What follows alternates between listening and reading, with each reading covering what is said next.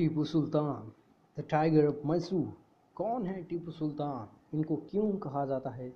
मैसूर का टाइगर तो देखते हैं, मैसूर का टाइगर कौन है?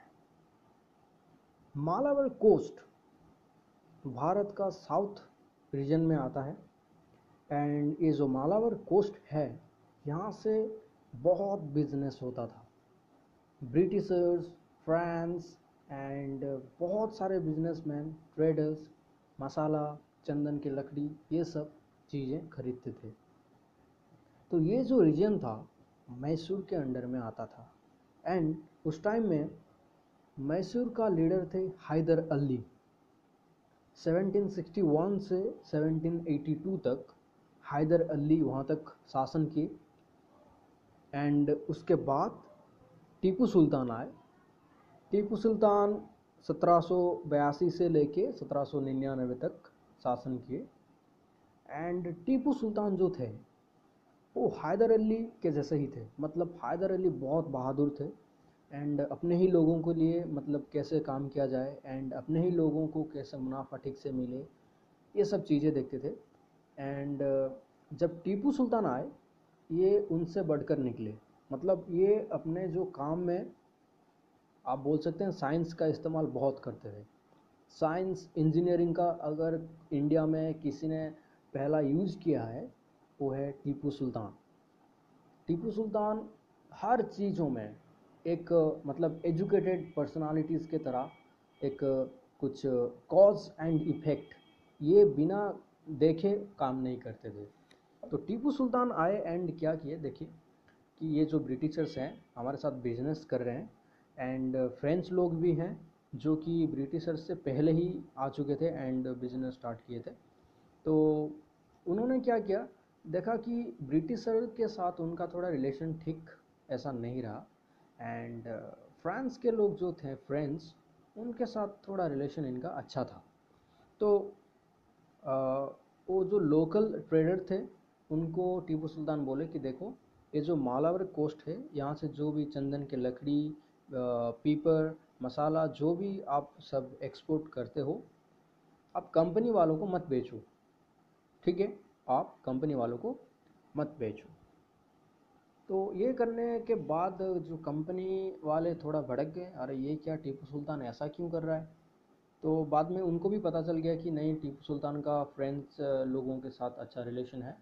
एंड एक बात है कि दैट टीपू सुल्तान जो फ्रेंच का जो मॉडर्न टेक्निक था, वो सब अपना रहा था। एंड अपना जो आर्मी था, उसको मॉडर्नाइज कर रहा था Tipu Sultan by the help of French so ये भी बात थोड़ा ब्रिटिशर को अच्छा नहीं लगा, क्योंकि फ्रेंच लोग एंड ब्रिटिशर्स दोनों कंपटीशन में हैं।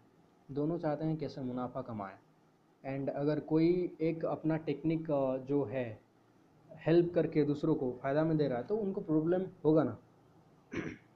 सो टीपू सुल्तान एंड हैदर अली ऐसे लोगों को हटाने के लिए ब्रिटिशर्स लगे पड़े एंड चार बार चार बार युद्ध किया मैसूर में। 1767 से 69 एक, दूसरा 1780 से 84 तक, तीसरा युद्ध 1790 से 92 तक एंड चौथा, जो लास्ट था वो 1799 में हुआ। एंड ये जो 1799 में हुआ, इसको बैटल ऑफ़ सेरिंगीपटम क्या जा, कहा जाता है। एंड ये जो लास्ट युद्ध था, इसमें टीपू सुल्तान हार गए थे। मतलब बाकी तीनों में वो पूरा टिके रहे। एंड लास्ट में हार गए। कोई बात नहीं। तो टीपू सुल्तान जितना बहादुर थे, उनके जैसा और कोई हो मतलब उसके बाद हमने ऐसा नहीं देखा। मतलब जो कि इंजीनियरिंग साइंस को इस्तेमाल क्या होगा। तो ये जो टीपू सुल्तान थे 1782 82 से ही मतलब अपना शासन शुरू किया। एंड ये जो इंजीनियरिंग का इस्तेमाल करते थे फ्रेंच लोगों से लाते थे टेक्निक एंड अपना कुछ बनाते थे। बहुत सारे डैम भी बनाए, लोगों के लिए एग्रीकल्चर इरिगेशन सिस्टम को डेवलप किया। एंड एक बार क्या हुआ ए, इनके जो फ्रेंड्स दोस्त थे उनके साथ ये चले गए मतलब जंगल कुछ शिकार करने के लिए। एंड बीच में एक टाइगर आ गया। एंड उस टाइम में क्या हुआ ये जो गन लेके गए थे उसका बुलेट भी ख़त्म हो चुका था। एंड जब टाइगर एंड टीपू आमने सामने पूरा है एंड वो लड़े उनका जो चाकू था वो गिर गया।